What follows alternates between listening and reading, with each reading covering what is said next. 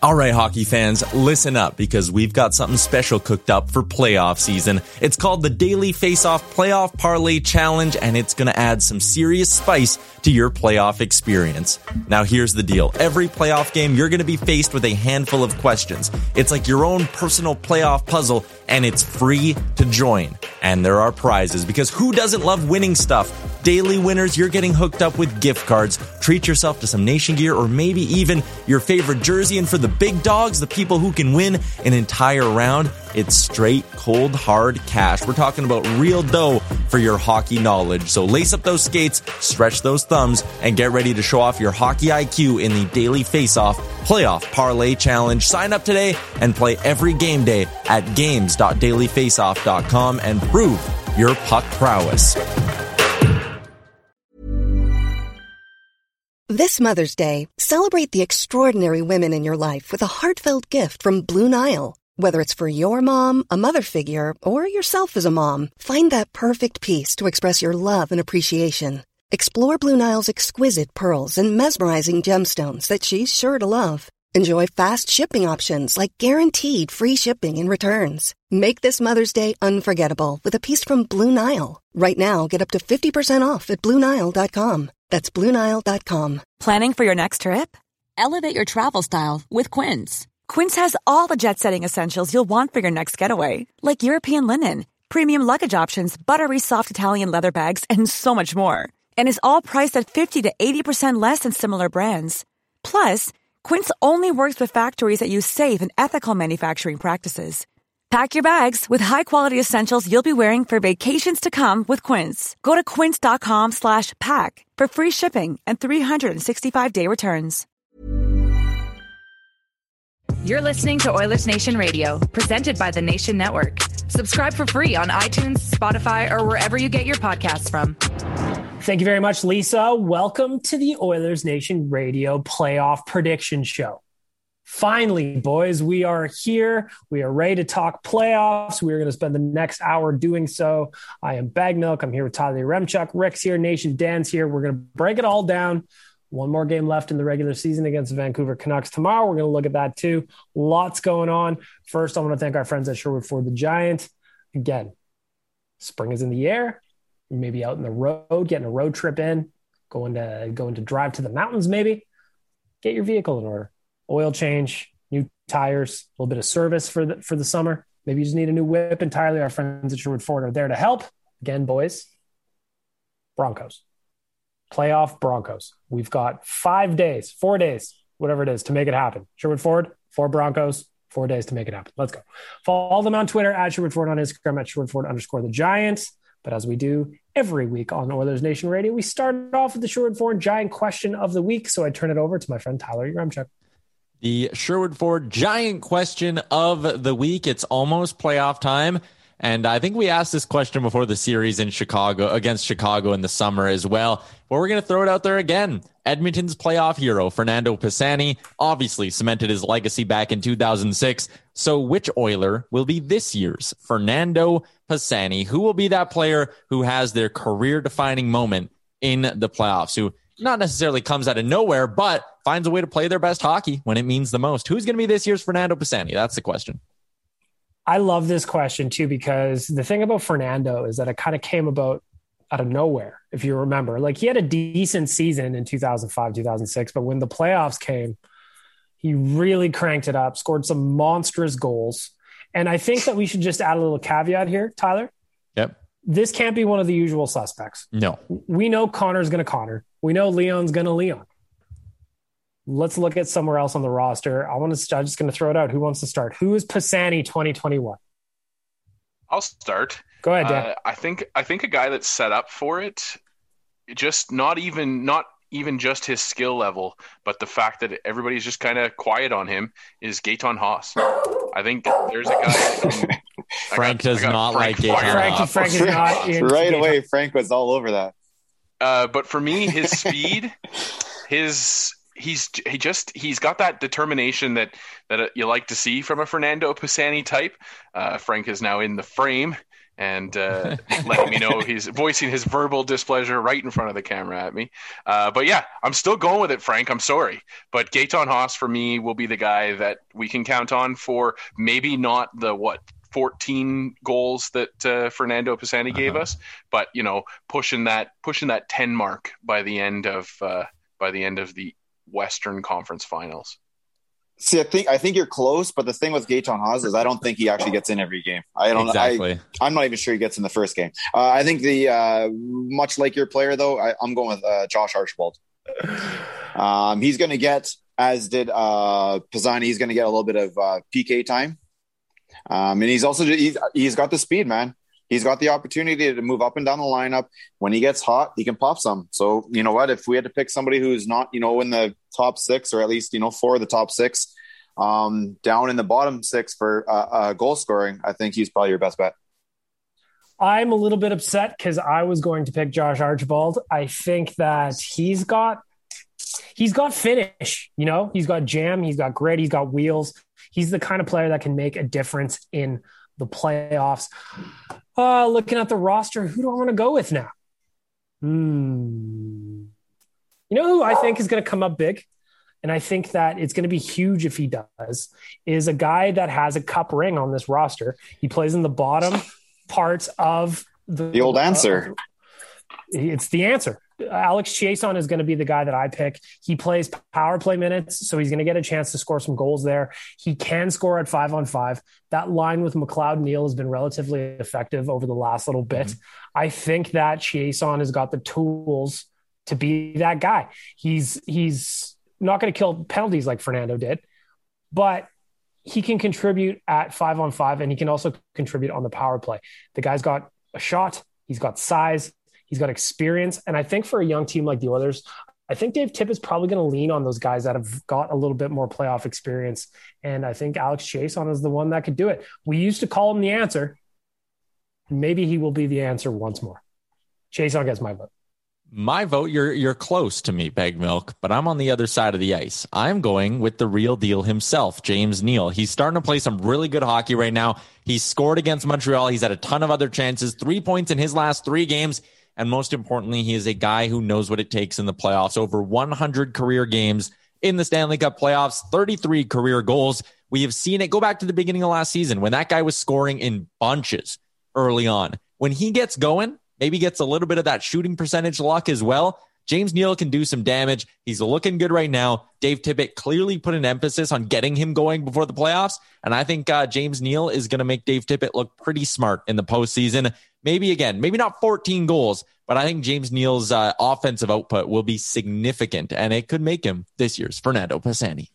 It's going to be James Neal. I like that pick too because the guy's starting to pick up some points now that he's back in the lineup. He's starting to look a little, he's starting to look better. And just like Chiasson, if they want a different look on the power play, they throw him out there as the net front presence. We know he's got the hands, he's got the shot. It's the old boots that need a little bit of work. So I think that I think uh, I think James Neal's another solid pick. If you're listening to this right now, hit us up ON Radio Podcast on Twitter and Instagram. I want to know who your 2021 version of Pisani is another sneaky pick might be a guy who's had two goals in his last two games, and that's Dominic Kahun.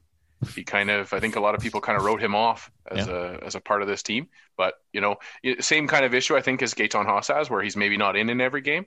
But once you once you start chipping in in that bottom six role, the coach is hard hard pressed to take you out again. So yeah, I, I think it's I think that there's some there's some good opportunity here for us to find a James or a, sorry, not a James Neal, find a Fernando Pisani out of the mix. And I want to throw this in there as well. Like Ryan Nugent Hopkins doesn't belong in this conversation because he is one of the Oilers' better players.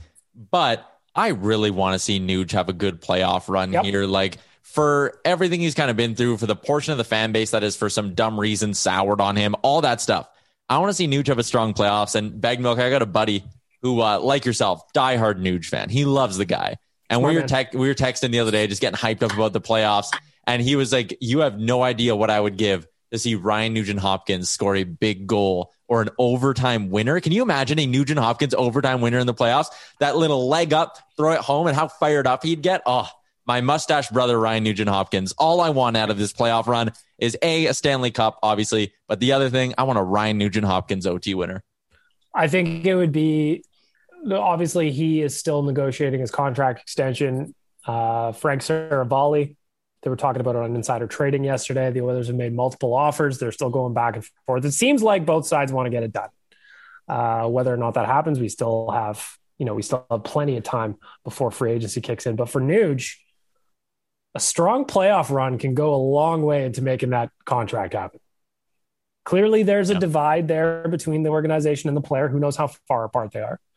But a playoff push where he sinks meaningful goals all over the place when you need them, that could go a long way to bumping up that total for him. So or, I am very hopeful that Nuge can get that done because also, since he's come back from his concussion, he's playing some of the best hockey of the season. He just scored an absolute laser beam of a goal from from way out on Wednesday night against Habs. He's starting to get that shot back. Tyler texted me as soon as it went in. He's starting to get that mojo back, and I think yeah. that this could be a big time for Ryan Nugent Hopkins. And to your point too, Bag Milk, the other side of it is even if he does do the intangible stuff, the stuff that doesn't show up on the score sheet, and this team goes on a deep run, that may, you know, may help the player decide that he wants to stick around and, and be a part of something special going forward too. So yeah, it, only good things can happen for Nugent Hopkins and any player in a kind of a negotiation situation, um, and especially if he can start to to to produce like we know he can. If there's one thing that some some Oilers fans hate, it is when a player is negotiating a new contract, isn't it? there is something about a new contract for players in this city that it just does not go well. Just doesn't. I don't people know. Were, people were responding with that kind of stuff when when we posted the Kassian highlights yesterday. It's like yeah. he only does that in a contract year. Well, we've only been in the playoffs in a contract year for Kassian, so that's not really his fault, is it? Again, I want to know who your answer is. Who's the Pisani in 2021? Hit us up. ON Radio Podcast. It could be anybody outside of the major contributors. All right. So not Connor, no Leon. We're taking Nuge off the board as well. Maybe you think Puljujarvi. He plays he plays on the first line with Connor. But you know what? If he goes nuclear in the playoffs and the big man starts sinking him even more than he is, that could be a real problem for the Jets. That can be a real problem for the Jets. We will find out starting on Wednesday. In the meantime, head on over to skipthedish.ca, get yourself something to eat. It is Friday afternoon. It's beautiful. It's supposed to be lovely tomorrow. We've got a matinee coming up at 1.30 p.m. Mountain Time. Wrap up the season. We'll start playing closing time by Semisonic right before the game starts. But get yourself something to eat. Maybe some wings, Tyler. Some midday wings. That'd be mm. nice. Or maybe get uh, some mozza sticks driven in from Arby's. I, I, I mean, I, I, just don't understand you. You're the only person ever in the world that gets mozza sticks from Arby's. They're so good. Getting off the rails here for a second, we were going to go do axe throwing at our last Christmas party we were able to have, and we stopped for a pregame meal at Arby's, which we do. And then all of a sudden, Tyler's just like, "I'll take the mozza sticks." Everybody's like, "What the fuck?" Yeah, they're pretty good. And the marinara sauce is top notch. It's, it's, decent. I have a couple better sauces in my fridge, but uh, i will I'll tell you, the mozza sticks are pretty good. You got to eat them fast. That cheese it starts to cool off a bit, and you're, you're in trouble there. It's just like stuffed crust pizza. But guys, it's a day game on a Saturday. It's super duper nice outside. Skip the dishes. Also does skip the uh, the old booze. Yep. So just uh, maybe order a little bit of liquor there. It's a it's a Saturday afternoon have a couple of drinks, sit outside, get a little bit of suntan, and get ready for hockey in May. I love it. I love it. Skip the dish.ca. Get yourself something to drink. Stay a little bit hydrated, provided you're a legal drinking age or something to eat if you're hungry. Also, since Rick brought it up, tomorrow is supposed to be, I'm looking at the forecast, supposed to be 22 degrees here at Edmonton, according to the one I'm looking at. And I want to know what your setup looks like if you're watching the game outside. Hit us up. ON Radio Podcast. if you're watching the game outside, let me know.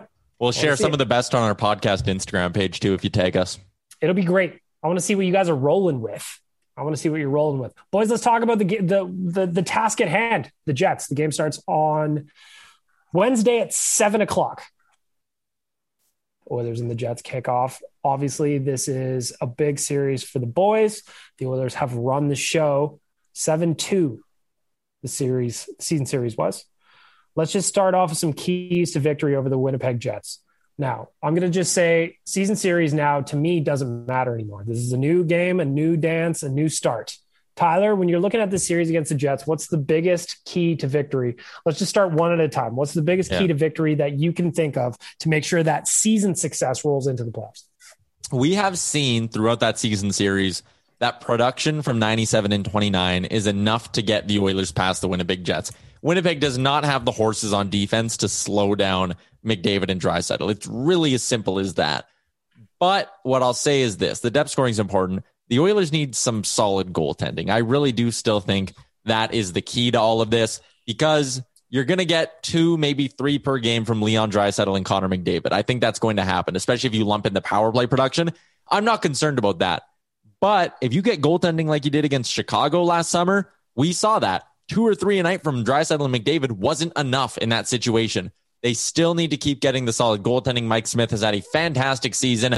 I don't think he's going to cool off because he hasn't shown any signs of cooling off. He's had a save percentage of 900 or better in three of his last five starts. He's still playing well. And against Winnipeg this year, he's played pretty good on top of that. Uh, in his two games in Winnipeg, he allowed just one goal despite facing 63 shots. He was lights out on the road in Winnipeg at home against Winnipeg, three starts allowed a total of eight goals, but I think one of them might have been a relief appearance, or he was no, I think he came in for relief, or Koskinen had come in for him, but still, he has good numbers this year against the Jets, and uh, I think Mike Smith is actually still the key to an Oilers series win. Rick, what do you think? Key to, the biggest key to victory for you over the Jets? I was going to say the goaltending, but uh, I guess goaltending and that's that team defense in their own zone are going to go hand in hand. Um, as long as we don't give up the grade A chances. Uh, I think Mike Smith, even less than what he's been doing this year, even if he brings out like a B game, uh, if we play properly in our own defensive zone, that that'll be enough for him to keep the puck out of the net. So um, if I can't take goaltending, it's just the, the playing the, the tight five man game uh, in front of them and keeping their chances to a minimum. Dan. Uh, yeah, for me, Tyler's right. Uh, this team will go as far as Mike Smith allows them to. I think that's just clear now with the way Koskinen's been playing down the stretch. Um, but for me, the and Rick also, you know, team defense always going to be important. Um, for me, it's going to be shutting down the Nick Ehlers, the the uh, Pierre Luc Dubois. I was going to call him Kyle Dubas, but uh, just shutting those guys down because you've seen with the Winnipeg Jets, you know, in the last little stretch, they've been without Ehlers, and all of a sudden they can't seem to figure out how to win a hockey game. So for me, you just shut down those talented, skilled, smallish forwards, whether that's through physicality or through just playing defense and playing the puck in their end. Um, and and it shouldn't be a problem. I don't, I don't look at Hellebuyck as an issue for this team. I think that that's one thing that you can't throw out from the regular season is the ability that the team has to have been able to get it past the former Vezina winner. So uh, yeah, for me, just shut down those smallish, talented, skilled forwards, and we should be just fine and skating on to Toronto or Montreal. You guys kind of crossed off the things I had on my list, so I'm going to go with the bottom six for Edmonton has to beat the bottom six for Winnipeg. I think that Tyler's right. Connor and Leon are going to do Connor and Leon things. You can try to contain them as best you can, and maybe you do, but it won't last long. And those two have feasted on the Jets, Connor specifically on the Jets this season. So I think those two are going to be fine. I think Mike Smith's going to be ready to go. I think he'll be okay too. But the bottom six, because if you look at the Jets forward group, they've got players that can burn you down the lineup, provided that they get the chance to do so. The Oilers need to find a way to make sure that their bottom six is at least sawing off even with Winnipeg's. If they can do that, we got a really good chance in this series. If the boys down in the in the bottom six, the you know the the McLeod Chiasson Neal line, you know we had two of those guys as our potential answers for the Pisani question if those guys can start chipping in with some goals as we've seen over the last little bit, that's going to be huge. It's going to be huge for the Oilers and their success against the Jets. And again, I got to throw it in there just because it's very on brand. Respect the blue lines, please. yes. Respect the blue lines. There is that six foot window on either side of each blue line, and you don't want to get caught in there because chances are, no matter which blue line you're at, yours or the other one, you're going the wrong way if you turn over there and that's a very quick transition going the other way. Respect the blue lines. Is there anything anybody else wants to add to their keys? What are we hey, missing? If you don't respect the blue lines, bag milk does not respect you. That's true. These are he'll facts. tear he'll tear you up in blogs. Yep. Like it's it's not good. That's true. These are all facts. I will write you out of my will too, Tyler, if you don't respect the blue lines. you know who is like Dominic Kahun's having a pretty good finish to the year, but he's the one guy I always catch doing that. He's trying to do like a cute move with his own blue line, and Drives I'm like, crazy. oh man, just chip it out, chip it out. You're not McDavid, chip it out. Yeah, um, you just but, make the simple play because again, yeah. like if you get caught in either of those zones, going going north, that turnover is going south. Yeah, probably with an odd man rush the other way. So that is a detail that I've been complaining about all year. Clean it up. We'll be okay. Especially like, I mean, in the playoffs, those things are just so magnified, right? Like when, and that's what I'm a little bit worried about with Kulikov. Like what we've seen from him is he gives you you know, for 59 minutes and 30 seconds of the hockey game, he's good. He's like a solid top yep. forward shutdown D man. And then he makes that one mistake that you're like, like it's, it's, like he forget what forgets which team he's playing for, right? You're like, dude, what what the hell was that? Five it's, bell giveaway. Yeah, it's aggressive and, too. It's like an aggressive giveaway. That's just you just you, what are you doing? You know. Another thing yeah. I'm going to throw on there, just on our list, the keys to the victory is special teams down the stretch, I don't have the numbers specifically for the PK available, but down the stretch, the Oilers have killed off a lot of penalties. They've I think they're at very, 21 or I think they're they're they're almost at 20 in a row, I believe it is. I don't think we got scored on last game. So it's something uh, like that. Yeah, yeah, I think it was. Yeah, no, it's definitely it's north of 15. So early in the year, I was looking at some old wrap ups I wrote at the beginning of the season, probably January, February, March. The Oilers PK was down around 75%. Right now, I'm looking at it. They've got one more game tomorrow against Vancouver. It's 82.2. So that's turned into an asset for this team. Power play is obviously fire, 28.1 as we're sitting today. Having special teams that effective and winning the special teams battles more often than not will be huge against I, the Jets.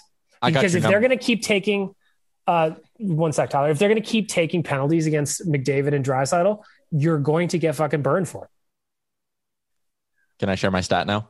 Yes, mate. Since April 1st, the Oilers have an NHL best 93.3 PK percentage. And on the power play, they have an NHL best 32.7 power play percentage. So since April 1, the last 18 to 20 games of the season for most clubs, uh, the Oilers best in the NHL, both power play and penalty kill.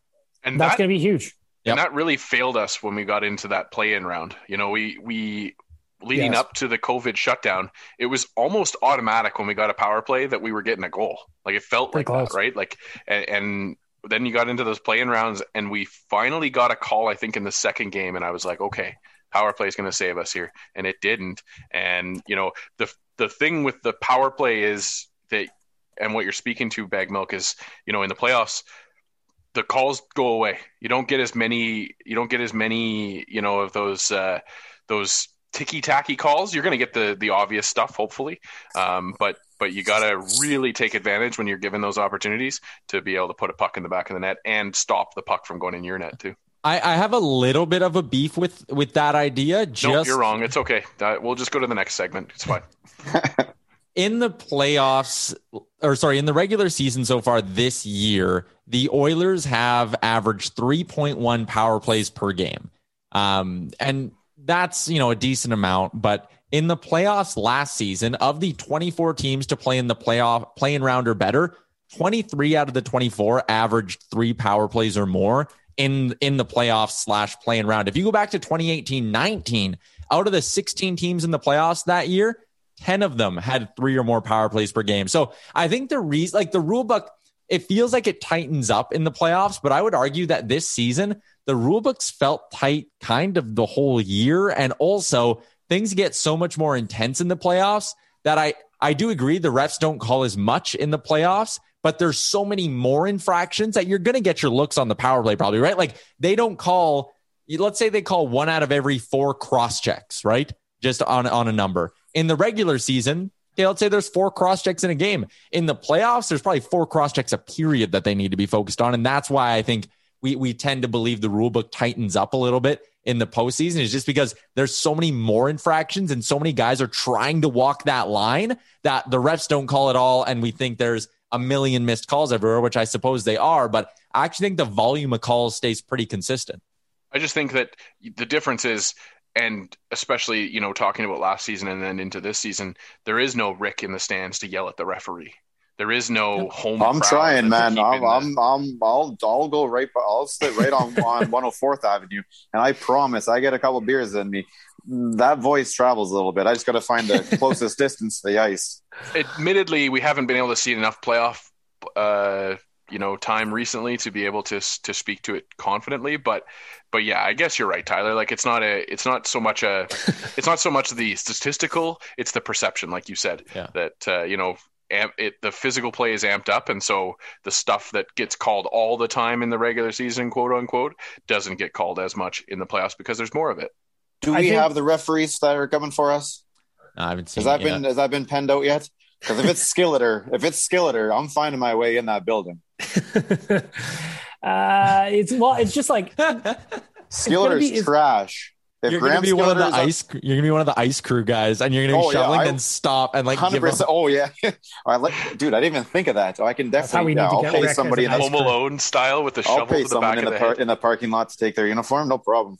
Absolutely, we need to get Rick in there as the ice crew. I'm gonna start making some phone calls. Regardless of how many calls actually go through or not in the playoffs, the special teams are going to be insanely important. The Oilers clearly have the advantage in that department, at least right now. But the regular season doesn't mean jack shit once the once the the postseason starts. So yeah, I think I think it does a little bit because I think we are in, inside Winnipeg's head. I hope so. I hope so. C- Connor Hellebuyck specifically, he's been great against a lot of teams this year, but not against the Oilers. So that is one thing I'm definitely hoping that carries. And over. you can sit there and look in the camera and say, "No, we're fine. No, it's zero. No, it blah blah blah blah." I don't care about none of that shit when you're in when you're st- standing on the goal line and you see them coming down on you, that's in the back of your head. Sure. So as as much as you know, they'll tell you in front of the camera they're fine. It gets in their head. You sneak one past them. We've seen it with our own goaltending, man. Last year, you get one past them, and we, the whole team just got sort of imploded. You get one on on uh, on on uh, Hellebuyck there. I think right away you'll get in his head, especially if it's Connor and Leon doing their thing. Well, around the horn, real quick. Does everybody think? Do you think regular season success translates into the playoffs in a series like this, or does it not matter? I think specifics, like like Rick said, with the goalie, uh, maybe a player or or two. Like if if Pionk had shut down McDavid like he did earlier in the season, the whole series, then I think that kind of stuff plays into it. But I, I, don't think overall like we can expect the Oilers to win, you know, in a, in a nine game series, seven games out of the out of the nine kind of thing. I think it carries over in the sense that like Neil Pionk and Josh Morrissey suddenly don't get better at defending. Tucker Poolman doesn't suddenly become a better skater who can suddenly keep up with Connor McDavid off the rush, right? Like those things don't change. Um, I like the Hellebuyck thing worries me a little bit just because he's so good that I think like a goalie like that's capable of just like McDavid's capable of taking over things for 10 games. Hellebuyck's capable of just playing out of his mind for 10 yep. games. And in the playoffs, like the margin for error is just so thin, right? Like we talked about officiating.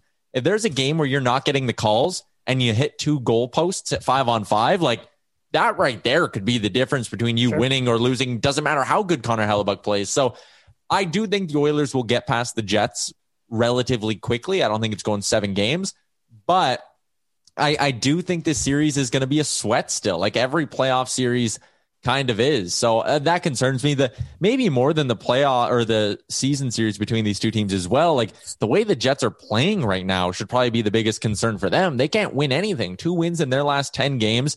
If they get Ehlers back, that'll help. So I, I think their recent play would be more of a concern. If I was a Jets fan, I'm more concerned about that than the matchup against Edmonton.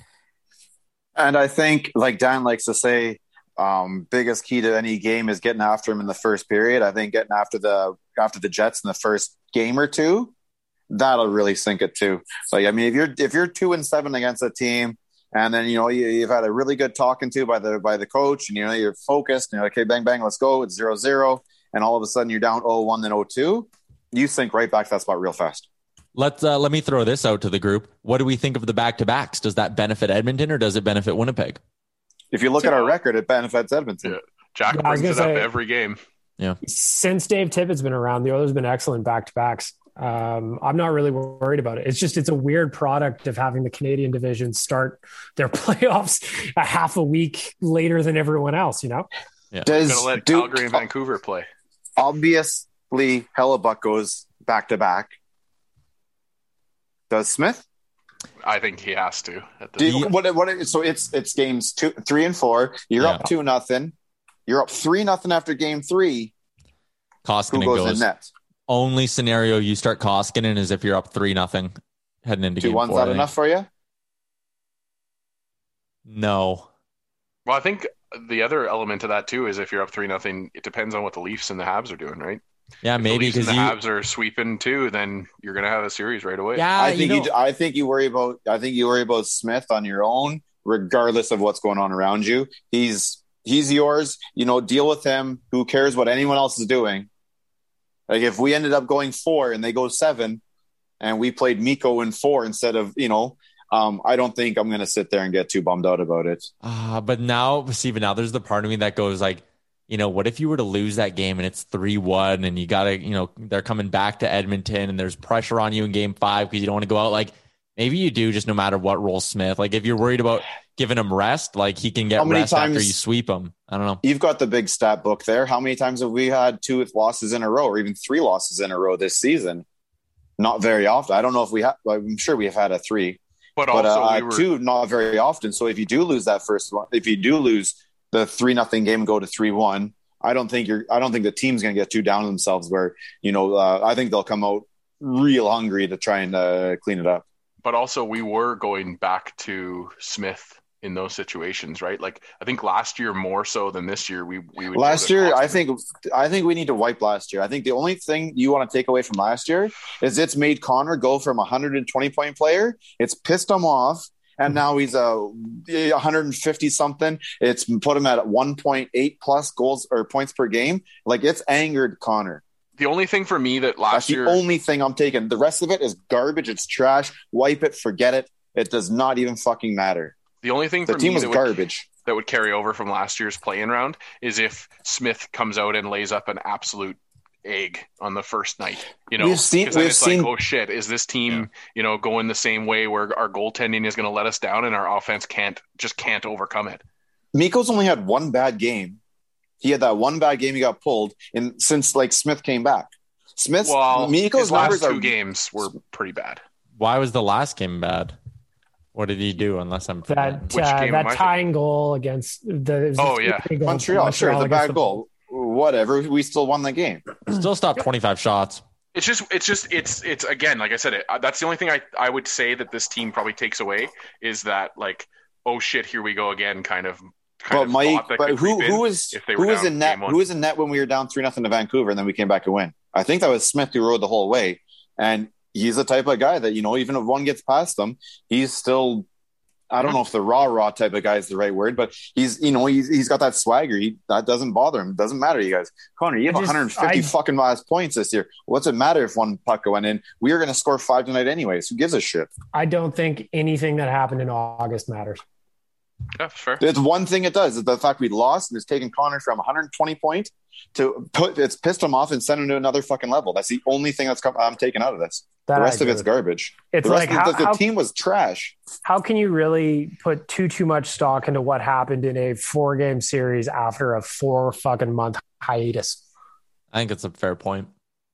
But like you just you just look at them. We know this team inside and out. We watch them fucking more than almost anybody in this world and that was not the Oilers from that. That was not the fucking team that we'd watched um, previous to the to the the stoppage or whatever. That just wasn't them. They, they they were wearing the same jerseys. They had the same name bars back there, but that was not the same fucking team. This team is fucking different. This is going to be much different. These playoffs are going to be much much different this year. For 90 years and four generations, Cornerstone Insurance has been a family and employee owned business here in Edmonton with all of the insurance products that you could ever possibly need life insurance, car insurance, home, auto, whatever you need. Our friends at Cornerstone Insurance are there. And if you go to cornerstoneins.ca, cornerstoneins.ca, there's a handy little tab there for citizens of the nation. Get yourself a discount on some insurance from our friends at Cornerstone. We were talking about a couple of things before we started recording here. Uh, all of us here on the podcast, we like a bet or two.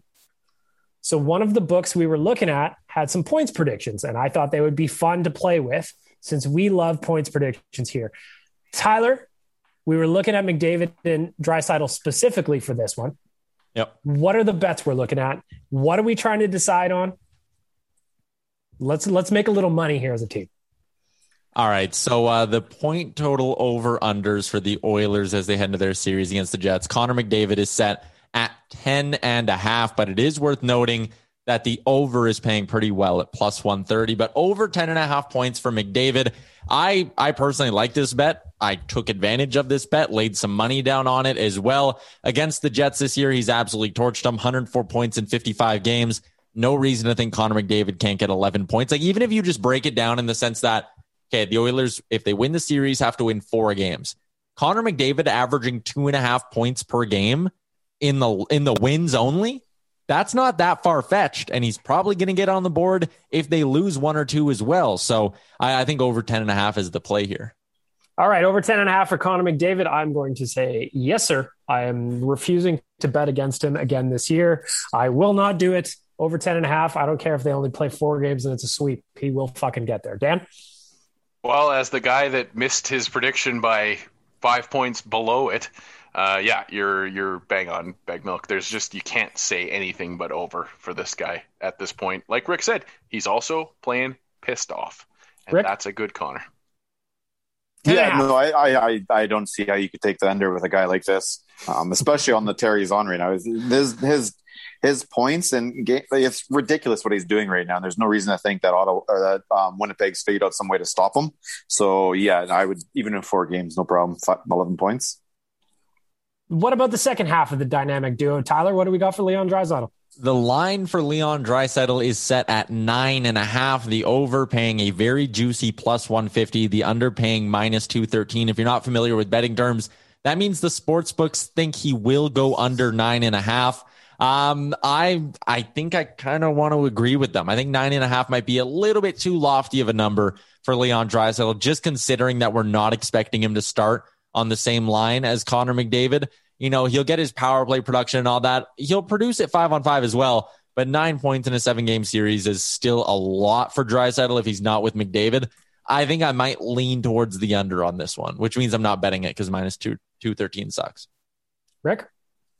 Uh, yeah, I to be fair, I didn't take the Connor one, and I'm not touching this one either. But the way I think the series is going, I think it's going to be awfully difficult for him to get to uh, ten points without playing on Connor's line five on five. Uh, I would not be surprised to see him do it, but I'm not uh, risking my money on it. But if I have to make a guess at it, I will say under just because of uh, the way I see the series going. I don't think it's going to happen. Mr. Nation Dan, Leon Draisaitl plus or minus nine and a half points. I I have to admit, when you said nine and a half, it like it just made me sit here and kind of listen to what you guys were saying. I hear what you guys are saying, but for me, I think it's a boring podcast if everybody just agrees. I'm to say he goes over just merely for the fact that I think the Jets will key in on Connor and and leave Leon to to do his thing. And I I do believe that that that that they're starting you're starting to see these little sprinkles of chemistry um, throughout that second line, no matter who the mix is, whether it's Kahun, um, Draisaitl, and Yamamoto, or Nuge, Draisaitl, Yamamoto, who knows? But I, yeah, I'll say over, and I, I think it would be like a tight over of ten. I'm gonna say life's too fucking short to bet the under, so I hammer that over. Nice. I'm hammering the over. It's a good payout. I think that there. Did you did you bet it? I did bet it. There okay. is going to be power plays. So while I agree at five on five, Connor and Leon probably are not going to be together. Power plays, you know they're going to be together. If there's any any shifts following a penalty kill, those two are together. Uh, four on four, they'll be together. If there's uh, there's plenty of scenarios where they will be together. I think that that second line as well. Nuge is starting to heat up. With for the love of God, Yamo will start start scoring a little bit. Those three can do some damage if that is the second line, of course. So fuck the under, man. Life's too short. Going for the over. Over nine and a half for Leon. Yes. The only way it doesn't happen is in a four game sweep. Yeah. That's my prediction. But that even then, even with a four game sweep, I like to think that there would be one game in there where the Oilers score like seven goals, right? Yeah, if they're dominating the Jets that hard, then there might be a game where they pop seven and he has four points. Uh, you just, you never know. Uh, a couple more here to get to. The first is Ryan Nugent Hopkins. Yesterday, when the lines opened, Nugent's total was three and a half points, paying hammer the over, paying an incredible plus 140 on the over. Like this guy in the top six on the top power play unit He's usually he he might be out there late in games with empty net looks as well. I hammered over three and a half. I think the books realized they made a mistake because today it's up to four and a half. So is four and a half enough to give anyone here some hesitation, or do you still think five points in a playoff round for Nuge is fine?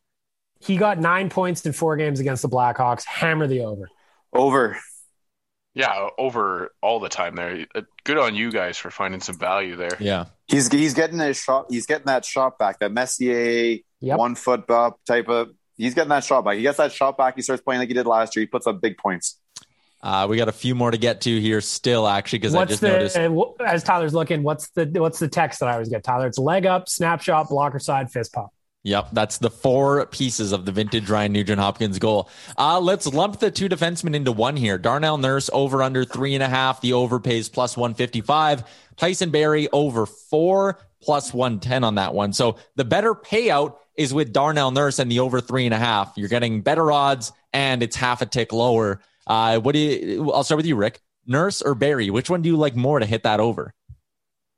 Just the way the season's gone, Nurse. Uh, I see him getting a goal or two, even. You know, he gets those weird three on twos and he's coming down the left side and rips a, a, a clapper from the top of the circles. He's scored a bunch. Um, I think Barrie gets most of his points uh, on the on the power play, which I have absolutely no basis for at all. Um, but yeah, no, I just think it's going to be a little bit easier for Nurse to do it. And even though Barrie is the uh, top produce point producing defenseman this season, um, I think Nurse has just got that little special season going right now. And I see this team doing some special things. And he's one of the guys I see doing special things. I'll tell you again, I fucking hammered the over on both of them. I am feeling bullish on the boys. Man, well, four, ga- four game sweep, all two to one, and Bag Milk is losing his shit. I just yes. I think when you when you look at this division overall, you know, the offense has been there. And so it's not a bad bet to go over and continue to go over until you see otherwise. So the yeah, only thing I, is the only thing is that I see teams playing a little bit more conservative in their own defensive zone as to not get scored on rather than pushing like a little bit more because you're just the way it goes. However, when you have the two top players in the world right now, um, I think they're even when they're playing a little conservative, they still have put up a, a ridiculous amount of points. I think Tyler is right when he said that there's going to be a blowout, and I don't know. I don't know if that's going to be Oilers or Jets. I don't know, but I, I think that there's going to be some points on the board. Not every game, but I do think that there's going to be enough scoring to make a lot of these over bets justified. I like. Did we beat Anaheim seven nothing one of those games last on the 17th? Well, I was there. Leon got a hat trick. I was there. Yeah, yeah just the fact that this Oilers team is the, that top six is so high powered and the Jets are so weak defensively that I think over a seven game series, you're due to just have a stinker if you're Winnipeg. And they've been prone to stinkers recently. Um, a couple of things quickly. I noticed there's a Leon Draisaitl goals prop, which is three and a half and it pays plus 150. I almost like that more than I like the nine and a half points. Like he 100%. could very easily have two two goal games and he hits that thing and it's plus 150. That that seems like a good bet. Um, the last one, our boy Jesse Puljujarvi, his over under for goals is one and a half, and that pays plus 135. His over under for points is three. The goals is easy money. Over, over, baby. Over, over, baby. I'm saying Jesse walks away from this series with three goals. I can see him getting think, like five points, four or five points. I think that Jesse Puljujarvi is starting to heat up. He's playing some fucking great hockey. He is learning how to play with McDavid. He knows where Connor wants him to be at this point. You hammer the overs every time. Can I Bag just, Milk, like Bag Milk's account is just over, over, over, over, over. He's expecting 45 goals for in the first five games. Just how incredible of a segment was this where we bring up like nine betting lines and every single time we're all like, yeah, no, the over makes sense. well, yeah, here's the thing though. Here's the thing. I know Bag Milk and I know he can show the receipts to say that he pounded the over on all of this stuff. I, you got to. Guy. I, I said on this podcast right now, I said, ah, take under nine and a half for Draisaitl. I bet the over. I'm going against myself. You know what? The Kool Aid goes down smoothly at playoff time, and I am spending some money. Uh, I, am putting my money where my mouth is. I guess everything goes down smoothly at, pay, at playoff time. It's fucking beautiful. I guess the, we'll wrap up this preview segment, boys, with the series as a whole. I don't think this is going to be as easy as some people do. Uh, I think that the Jets, despite sucking balls down the stretch, are still a good hockey team. They're just not playing well. I think that will earn them a couple of wins, but not a series win. Six games, four two others. Yeah, I'm I'm right there with you. I say six six games. I think Mike Smith lets in a has a stinker of a game, and I think Hellebuyck has a hell of a game, and uh, that's where that's where the two W's come from. Oilers Boys go up. Yeah, go for it. Oilers go up two nothing after home ice. They drop game three, but rebound with the back to back to go up three one. They come back for game five, blowing the Jets out of the water by a score of six to two and winning the series four to one. Write that all down, Tyler, just in case. Yeah, okay. someone someone will have that. It. All right, I got it. So we, are taking the we're taking the over and everything, boys. Come on, there's a lot of goals, a lot of points. That means a lot of a lot of wins for us. This is over in five. I do not see Mike Smith laying out that stinker. Um, I can see them finding a way to, to, to sneak out a win, but I do not see them uh, finding a way to, to, sneak out more than that. And I don't think it's just because they haven't played well in the last little bit. Um, I think we're a better team than them on paper and on the ice, and I think we proved it throughout the season.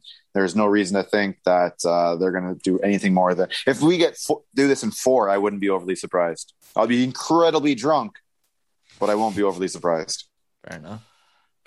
I. Uh, it's nice to feel good, doesn't it, boys? Yeah, it, it feels great. It, it's nice. We did. Th- we did. We did this with Chicago we did. So I, there is a little bit of a there's a little bit, but I feel a lot more confident this year. And like I said before, Connor is playing like a man possessed. And what we've watched this year is one of the greatest seasons. This is the greatest season by a player this century, and it goes back probably even more than that. Um, dude, this is. I think this could be a, a, re- a real special year. Well, I also Sorry, go ahead. Gonna, I was just going to say that the, the other thing with you know us drinking the Kool Aid on the Chicago thing is there was just a thousand question marks that we had no answers to, mm-hmm. um, versus you know with that with that four month, five month break in between games. So you understand that we were excited because the team that left that we left behind at the start of the pandemic was not the team that showed up for the play in round. You probably don't see the same knock on wood. Here's there's my Oilers fan in me just saying you probably don't. You We've don't see before, the same yeah. exactly. You don't see the same on Wednesday night, and and so that's where you know again the play-in round doesn't really play in except for fans because we can always be a little bit terrified. I even the terrified like the terrified part of me is excited. I just I can't wait. I love the fucking playoffs. I love the first round. I love that the Oilers are in it. I love that McDavid's going nuclear, and I can't wait for this to get started. There's this stupid fucking bullshit game tomorrow against Vancouver that still has to happen, and that's fine. I don't I, care about the score. I don't care about what happens. I just hope everybody has a hashtag good time and makes it through healthy. You know, we talked about that. We talked about this earlier, and I don't know if you had a, a uh, little spin off for it planned or not, but um, I still think with tomorrow's game, just because there's a week, you know, otherwise, if you don't play tomorrow's game, there's a week between games. I can see Mike Smith getting the start, going through the motions. And Koskinen maybe, confirmed starter. Well, never mind then. Uh, I still, I still see start. him doing his his pregame stuff. Um, he probably takes. I just see him going through the, the same motions he's going to want for game one. He's already said he's an older goaltender now. He's taken a lot more um, pride in his setup, in his pregame routine. And I think he's going to want that. So I could see him doing a lot of things uh, that he would normally do when he's starting, as opposed to when he's most likely going to sit on the bench the whole game. Another thing conf- for tomorrow's game as well looks like Slater Koekkoek is back for the first time. He'll be playing alongside Ethan Bear on the third pairing. Just to confirm our predictions there before we go forward, I want to make sure I'm writing them down correctly. Bag Milk and myself was six. Oilers in six, and Rick and Tyler, you're saying in five? Yes. Yep. Perfect. I just tweeted it out as well, Dan, so you can nice. uh, track that tweet just like you did with the points one, because I'll forget two seconds from now. Well, hey, hey so with with Koekkoek playing tomorrow, um, what do we think? Does that does that give him a green light to game one? Are they just trying to get as uh, an idea of where he's at and then make a decision after that? Uh, where's everybody sitting on that? Because I know personally, I'd prefer to see Jones in. Yeah, I think it's a little bit of A, little bit of B here, Rick. I think Caleb Jones didn't look very good last time out. Um, he's had a good second half of the season, but a couple of rough moments. And I think Dave Tippett's probably looking at Slater Koekkoek, who, when he was hurt, like the last couple games before he got hurt, I think he was in and out of the lineup, if I remember correctly, and wasn't playing his best. But early in the year, that guy was looking like a top four D man at some points, and he's got a little bit of playoff experience, I believe, right? So I think Slater Koekkoek is a guy who might draw in on game one if he plays well tomorrow. I think tomorrow is just a big test for him. You don't think they have that that that preference of going with Jones in game one, and if things aren't good, having confidence in bringing him in for game two, as opposed to the vice versa. Like, let's yeah, say he looks good tomorrow, that. but that has a stinker on on game one. You're going to feel. How would you feel bringing Jones in at that point? I, I think, you, think you might be right. I think Jones might get game one no matter what, but he'll be on a shorter leash if Koekkoek plays well tomorrow. Yes. A couple of other items to take care of just before we get to the Deuce Vodka Hot and Cold performers here. According to Darren Dreger on last night's episode of Insider Trading, it looks like Tyson Barrie will be testing free agency. He does want to come back to the Oilers, uh, according to Dreger, that is, but he's looking for a five or six year deal that provides a little bit of stability. And it doesn't look like Ken Holland wants to play that game. Uh, just real quick around the horn, everybody's thoughts on Tyson Barrie potentially going to free agency. To me, this was a perfectly executed plan by Barrie. He came in, he got all the points that he said he wanted to de- get, took a discount in Edmonton, lighten it up. He will get some major cash from somebody in the offseason unless he signs a discount here in Edmonton, which I just don't see happening based on what I was reading and hearing yesterday. Unless it's like six by four or something like that, I, I, I agree. And I like you said a perfectly executed plan from Barrie, also a perfectly executed plan from uh, from the, the Oilers. Oilers. Yep. The plan was for him to come in, reestablish his value, fill in for the injured Oscar Klefbom, and be a bit of a stopgap for the young D-man. Yep. Check, check, check, check, check. He led all defensemen in scoring. This went way better than either side could have imagined it was going to go. But I think we have to remember and not, you know, fall in love too quickly here.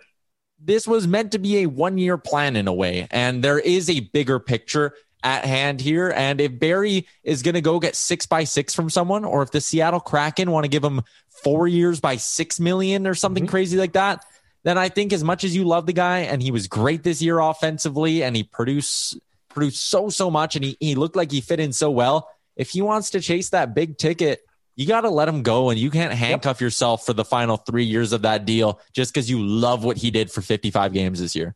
There's going to be other Tyson Barries. Well, and especially you got Bouchard already in your system. Yeah. Who he again, and first of all, like I, I, saw Gregor arguing with Zach about it last night. I don't think anybody is saying that Bouchard is Tyson Barrie right now, but for the cost of what Evan Bouchard is on the books, he can I I feel very confident in suggesting that Evan Bouchard can produce at least 20% of what Tyson Barrie did this year. I just think it's it's a plan to get him in. It's the fit. He's already here. He's cheap. He's exempt. It all makes sense. It all I, makes sense. I completely agree. I think you know what this is exact. This is perfect for both both uh, sides. Um, it worked out really well for us. Uh, look where we're at. It's worked out really well for him. Look where he's at. And I think his ultimate goal was to have options, you know, us obviously included and everybody else out there. So that's exactly what he's going to get. And, uh, and yeah, when it comes to the Gregor thing there, I don't think you don't, you're not swapping the two. No. You know, um, I think. Bear, he's he's started off not not in great shape, so he had a bit of a uh, bum start to the year. Started to get better, got his concussion, came back from that, didn't look great. Started coming, uh, started getting better, and I think he's now back to the pretty much where we expect him to um, after watching him last season. So I still think he takes a step up like next year. I think he can handle a lot of your five on five. Uh, the majority of what uh, Barrie was doing five on five, I think you have. I think they're they've chosen Larsson over Barrie. I think you have Larsson keep doing what he's been doing. And then I think they're uh, asking Bouchard to come in and clean up the rest of the minutes is is is perfect. I think he's he's suitable and he's ready to go with uh, with as a as a number three five on five, and uh, you know he can split the the power play with with uh, with Darnell. And the other thing too is I see a lot of talk about um, you know, like you can't give young players, you can't gift them roster spots. You need to make sure they earn it and they over ripen. And people love that buzzword, right? Over ripen. But let's look at Bouchard here. It's not like they just drafted him. Like if we were having this conversation in August and Bouchard was just drafted a month ago, then I'd be saying, yeah, you can't bank on him just coming in and being an NHLer. But since the Oilers drafted him, he went down. He played eight playoff games in Bakersfield in eighteen nineteen.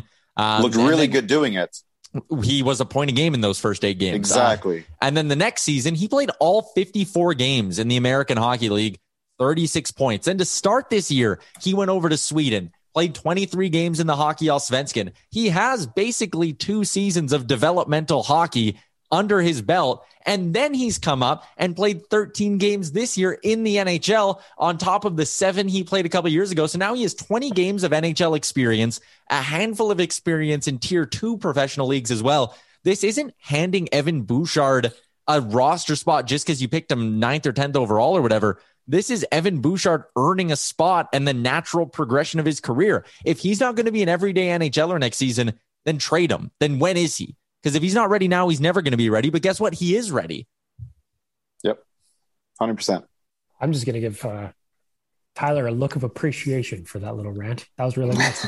Thank you. Well, I mean, it's just people are like, really oh, nice, that's buddy. that's what the old Oilers would do, given players roster spots, and it's like, but they're not like it's not like he has no experience and they're just tossing him in. He's looked so good for 13 games this year. You know, he's an NHL defenseman it's literally his next. This is literally his next yeah. step in, the, in, in, in progression. Is like now it has to be NHL. He's proven he's ready. Now it's time to uh, to put him in there and let him figure out how to swim in the big leagues. And it's As also a, important too that like nobody's saying that he's going to play top pairing minutes here at five on five or anything. He's just, but he can handle third pairing, no problem. A little bit of power well, play. Fucking guy's got a bullet of a shot.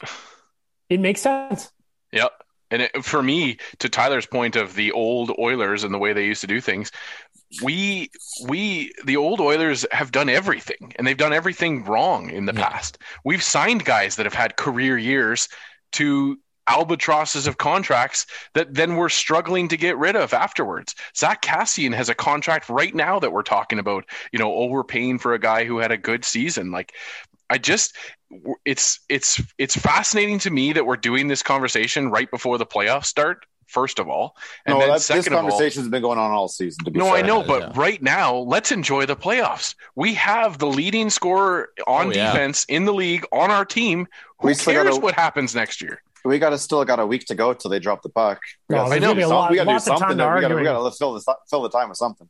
Lots but yeah, so I, I agree. But I think the majority of people, I think well, why the Gregors of the world come kind of bring this up is because a lot of people try and discount Barrie and what he's doing and try and you know say, oh, he's getting all this is all because he's playing with Connor.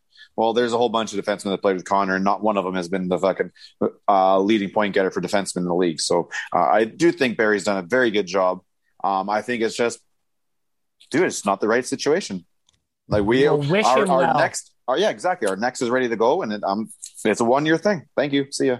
We the other thing to remember well too, when he signs for the bag in Buffalo. You know. yeah. The other thing to remember is that like Evan Bouchard's on an ELC, Ethan Bear's on a cheap contract. If you get Adam Larsson for like 3.75, which is apparently the rumor going around, and then even look on the left side of your blue line where Jones is dirt cheap if you can find a way to keep him through the expansion draft. Nurse is still making under $6 million a year. And if you get Klefbom back, he's making like 4.1.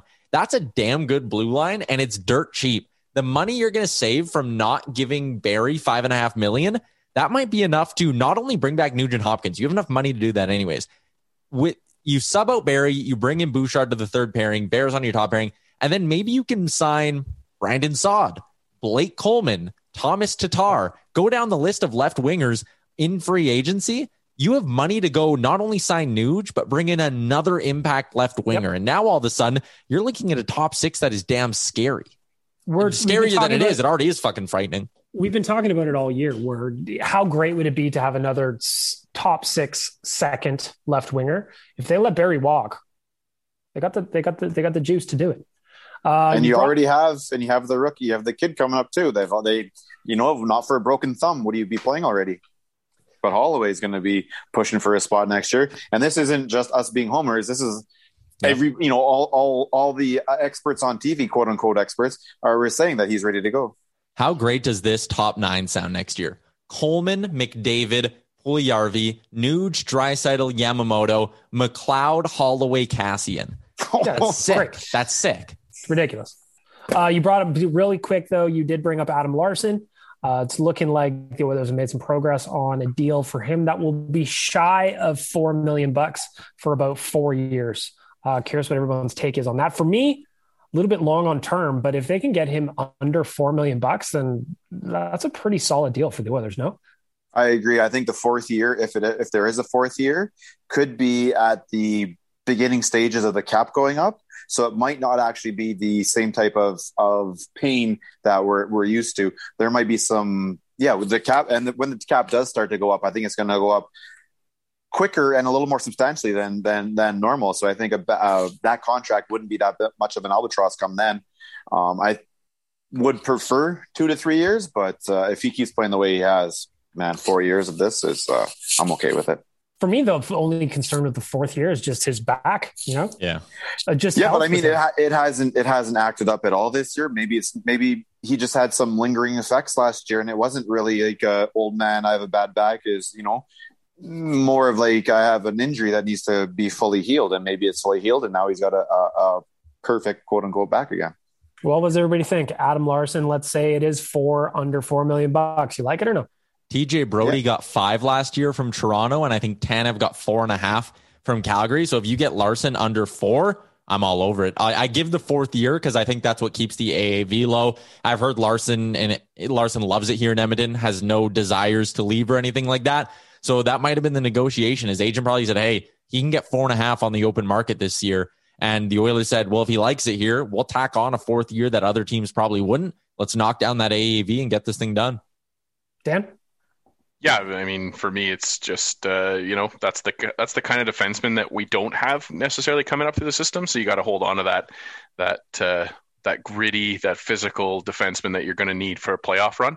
And so, yeah, I, I don't see Kulikov doing that. It's going to be up to Nurse and, and Larsson to kind of carry that physicality load for us for a while. And so, yeah, you got to keep him around. Most importantly, and I don't, I can't believe anybody hasn't acknowledged this. Team Adam abs. Larsson's, well, first of all, the abs team, yes, of course, but the playoff beard that Adam Larsson can grow will be fucking incredible because that thing is already thick and full, and we haven't even gotten started yet. Yeah, the but is anyone gonna, terrifying? Is, is anybody going to even notice it when uh, Jujhar walks into a room? No, no. That's Jujhar. Like he's going to have a playoff beard six minutes after he shaves.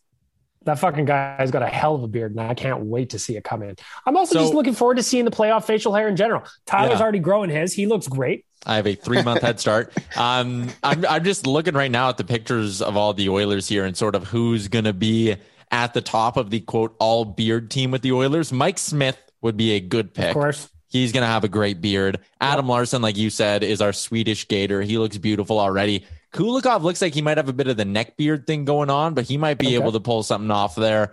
Um, Devin Shore might be a bit of a sleeper. We'll see how how how thick that beard gets.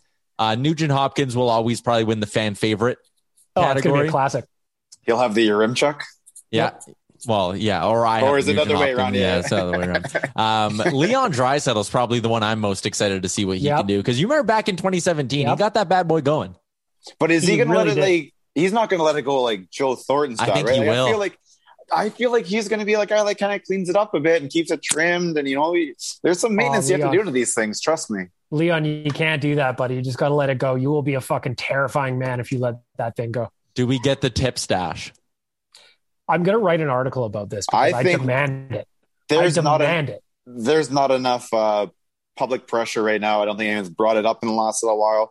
Um, I know Bag Milk, you've got a little in with Reed. Maybe you get Reed to stick that in his ear and uh, and let him know because I think that's something that needs to be brought up. And I do believe something like that, like the, just the way this whole year is going, the the the year Connor's having, and then have that the tip stash come out too. Oh come on, that's wow. just, that's that's storybook. So I am writing an article about it, and I'm also going to do a uh, a collage of previous tip stashes throughout the years because this fucking guy has got a hell of a mustache that he can that he can do, and I feel like I feel like a portion of the bubble struggles was a result of him refusing to give it to us.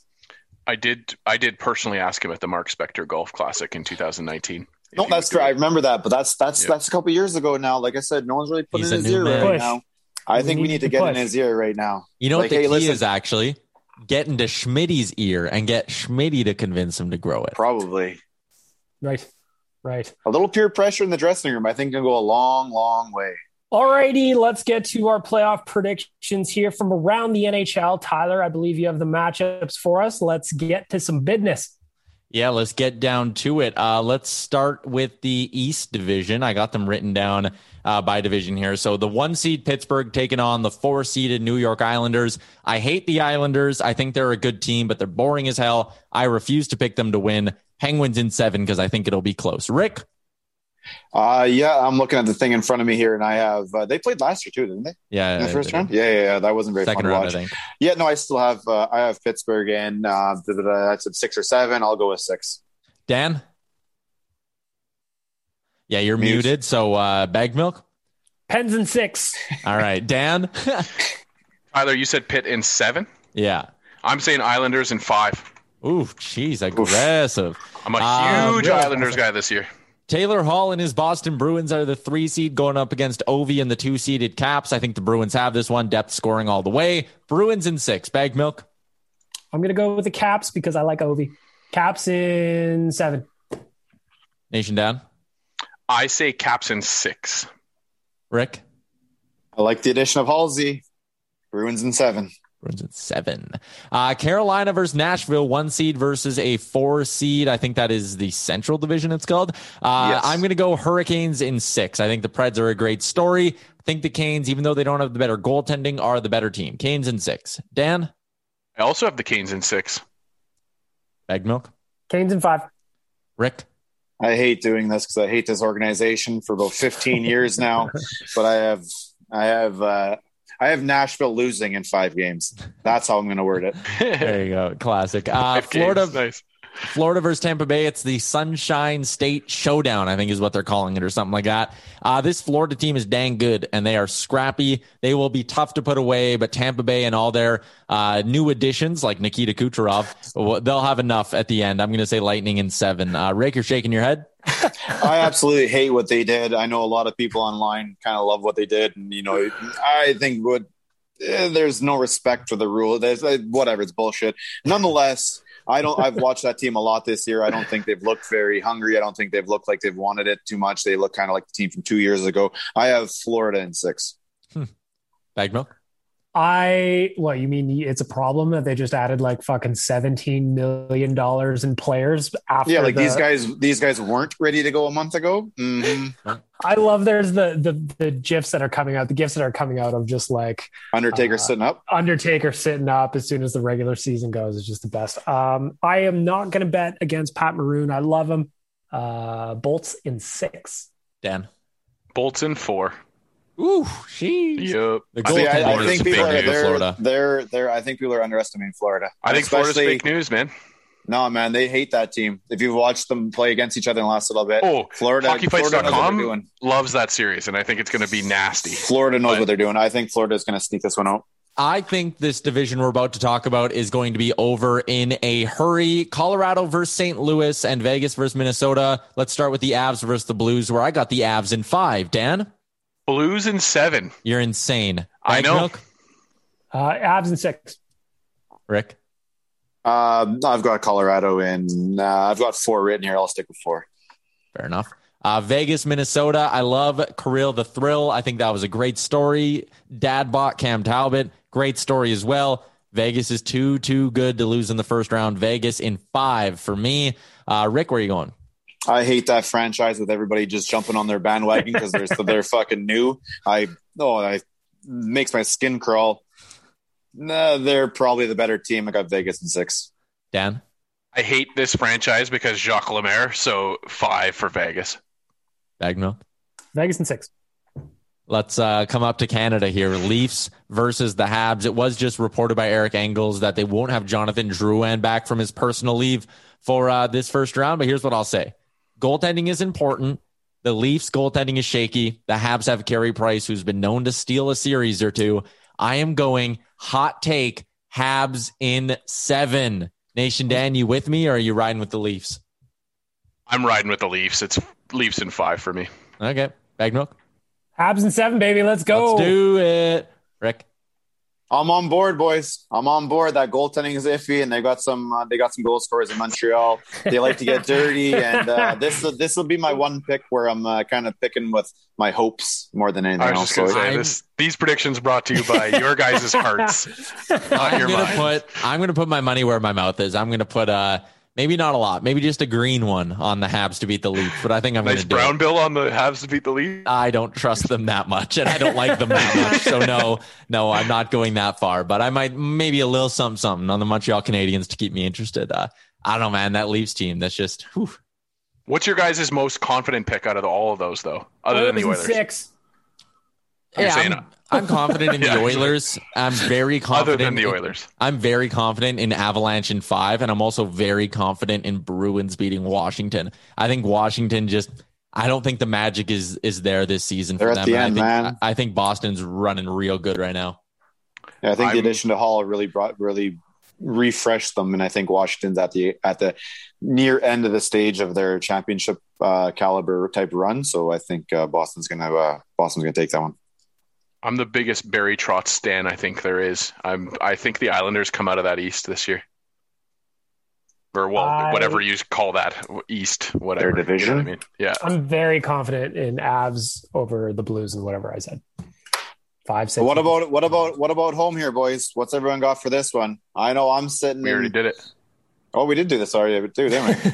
Podcast has we gone only on did a seven, long yeah. time. Yeah, All right, Tyler get your buttons ready. Time for the Deuce Vodka Hot and Cold Performers of the Week. If you head over to deucevodka.com forward slash find us, you will be able to find a store locator everywhere you can get Deuce Vodka. If you follow Brad Stepenko on Instagram or Twitter, the bearded Brad, you will see Neon Nation bomb anytime, uh, anytime he scores. Leon scores, that is. So head on over to Deuce Vodka. Enjoy the pictures of Brett Kissel enjoy the Deuce Vodka ads that are hilarious. Enjoy them all. Make sure to enjoy responsibly. As we do every week, we start off with our cold performance of the week. We get our veggies out of the way first. Nation Dan, you're up first on my screen. Your Deuce Vodka cold performance of the week. Well, it's going to be very on brand that my Deuce Vodka cold performer of the week is the haters of the Deuce Vodka commercial. Those commercials have me roaring every single time I watch them. They are so much fun.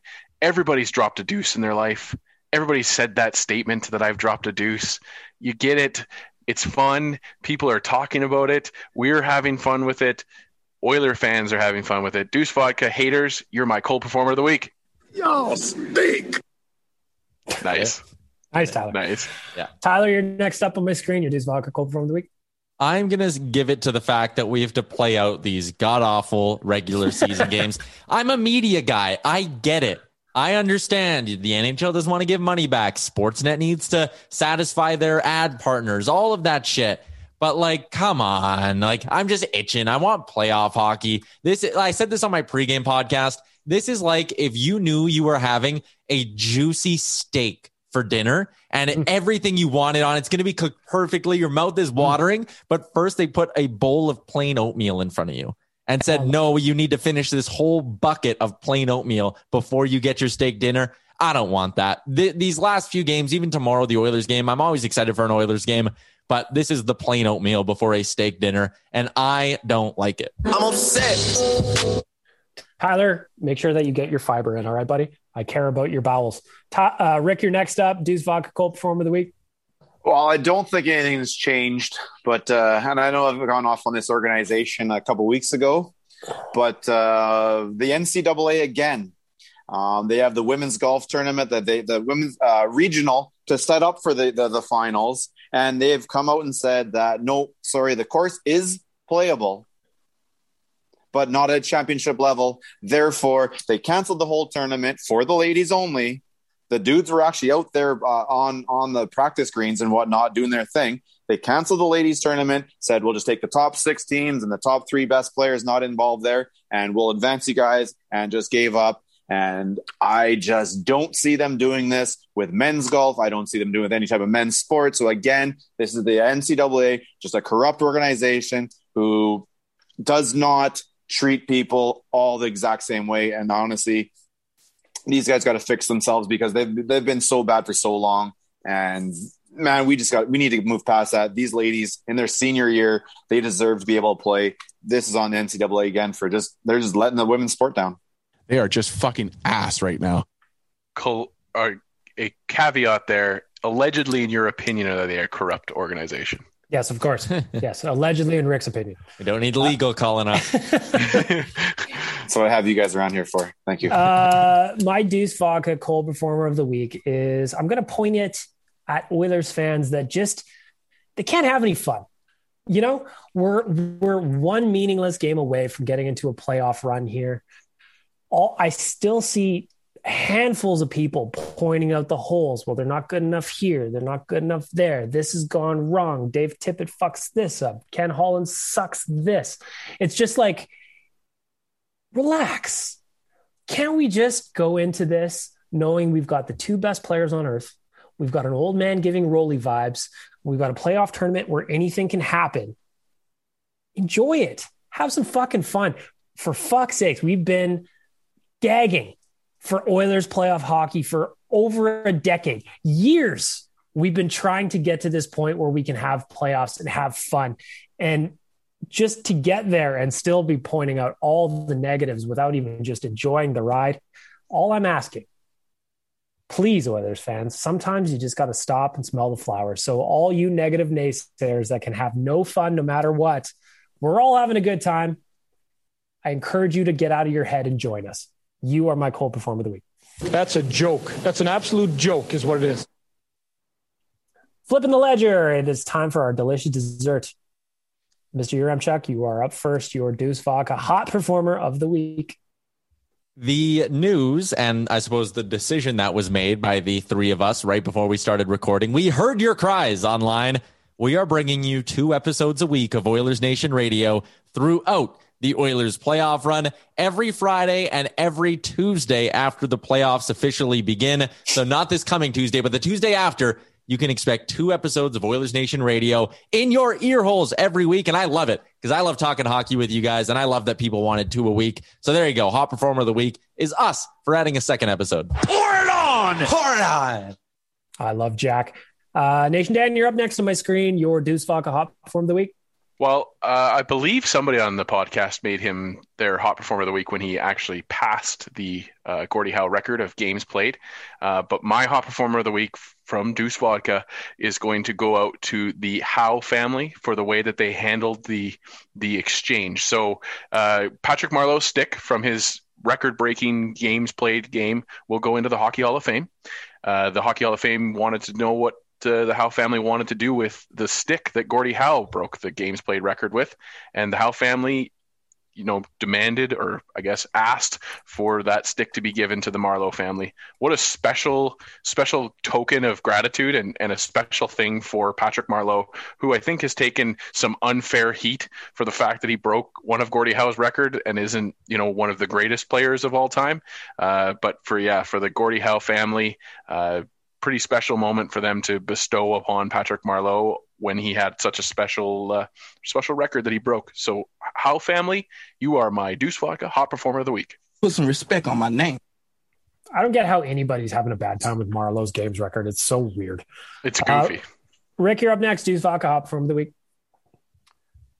Well, I was going to give it to the the entire organization for uh, maybe not just this week, but the entire league, the entire season, getting us here. But after hearing what Tyler just said, I'm going to give it to the, all the people that reached out and wanted us to do a second podcast. I had no idea there are people out there knocking on the door wanting that type of thing. So the fact we're going to get an opportunity to sit down twice a week, do this stuff, is going to be. Uh, I think it's going to be fantastic. I, I, I do think there's going to be a bit of a special run. I think we could see something 06 esque. And uh, doing this twice a week is, uh, I think it's going to be fun. So I want to say thank you to everyone who just uh, demanded that we do this twice a week. My Deuce Vodka Hot Performer of the Week is going to go out to everybody that continues to book their vaccines. Everybody that has got at least one shot, I salute you. Everybody who's booked in for shot one, I salute you. If you need to know where to go, albertahealthservices.ca has got all the options available. You can book online. It's got a list of pharmacies that you can call. You can call 811 to book an appointment there. The reason I'm pushing it, my hot performer of the week, is that everybody that getting it done is getting us one step closer to being back at Rogers Place enjoying these games together. That's what I care about. So go out, get your vaccine, get your dose, all of us on this podcast have got shot one. Can't wait for shot two. I can't wait to be doing these podcasts in the same room as you guys. I can't wait to be hanging out with everybody that's listening. I can't wait for the events. I can't wait to go to games. Hot Performer of the Week goes out to everybody that's gotten vaccine or is booked in to get a vaccine. Let's keep it going. The big guy is smoking hot. Uh, let the record show I got mine on Monday and still have my band aid on. I'm when I was in the, when I was in the room, I made a joke to the pharmacist that she wouldn't get, but it was I, I told my podcast mates that I was going to get one shot before ten or 10 shots before one and she didn't understand had no idea what i was talking about just just not happy with me. Tyler you got yours on monday. This is friday. How do you still have the band-aid on? Have you not showered this time? no i think I, he's wrapping it in saran wrap like he's got a tattoo or something. No man like i this band-aid and i'm now it's a social experiment. I shower once or twice a day, depending on how greasy I feel I am. And this thing a, ain't coming off. Can we get a brand name of this? I yeah, feel like I feel if, like if this thing's to. lasting four or five days, yeah, yeah, we deserve. A, they deserve a little pump. And like not even showing bandit. signs, like a little bit of peeling on it. But I, hey, I know it's gross as hell, but we're in lockdown. No one sees me anyways. Poor girlfriend. She's like, does the girlfriend terrible. still have her band-aid on? No, not at all. She's a normal person. I, I didn't even get a band aid.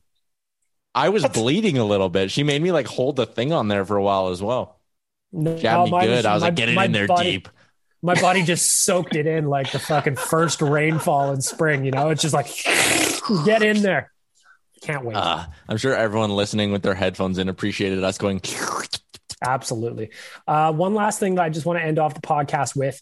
Today, we officially launched the playoff hashtag Mission 21 everything you use or everything you tweet, post on Instagram for the Oilers playoff run, use hashtag mission 21. We're going to find your stuff. We're going to share it on the nation accounts. We're going to have some fun with all the posts that everybody's doing throughout this playoff run. So please use the hashtag mission 21 and head on over to Nation Gear. Get yourself a Mission Stanley t shirt to commemorate the experience. Why not? Look as good as Tyler does right now. He's not wearing a Mission 21 t shirt, but he is wearing a Hope Will Never Die hoodie. and that hoodie, I do not believe that hoodie is available anymore. This is uh, this is one of my favorite. This is my favorite hoodie I have in my closet. I wear this. I'll wear this thing until it's nothing. It's just tattered. I do also enjoy that one. Maybe we should bring it's it back. very nice one. We'll bring that back. From all of us here on the podcast and our friends at Sherwood Ford, Skip the Dishes, Cornerstone Insurance, and Deuce Vodka, thank you very much for listening to episode 138 Oilers Nation Radio. Not next Tuesday, but the following Tuesday, we will have we will get to two episodes a week throughout the playoffs. Can't wait to do it. Can't wait to talk about more hockey. Again, hit us up with your series predictions. ON Radio Podcast. Leave reviews and thank you for the feedback and getting us to do two shows a week. I'm looking forward to talking to the boys and I'm looking forward to talking to you, the listeners. From all of us, thanks again. Have a great weekend. One more game. It's closing time, people. Go Oilers. Shout out Damien. Best wishes. Thanks for listening to Oilers Nation Radio, a member of the Nation Network of Podcasts. Make sure to follow us on all of our social media to stay up to date and never miss a podcast.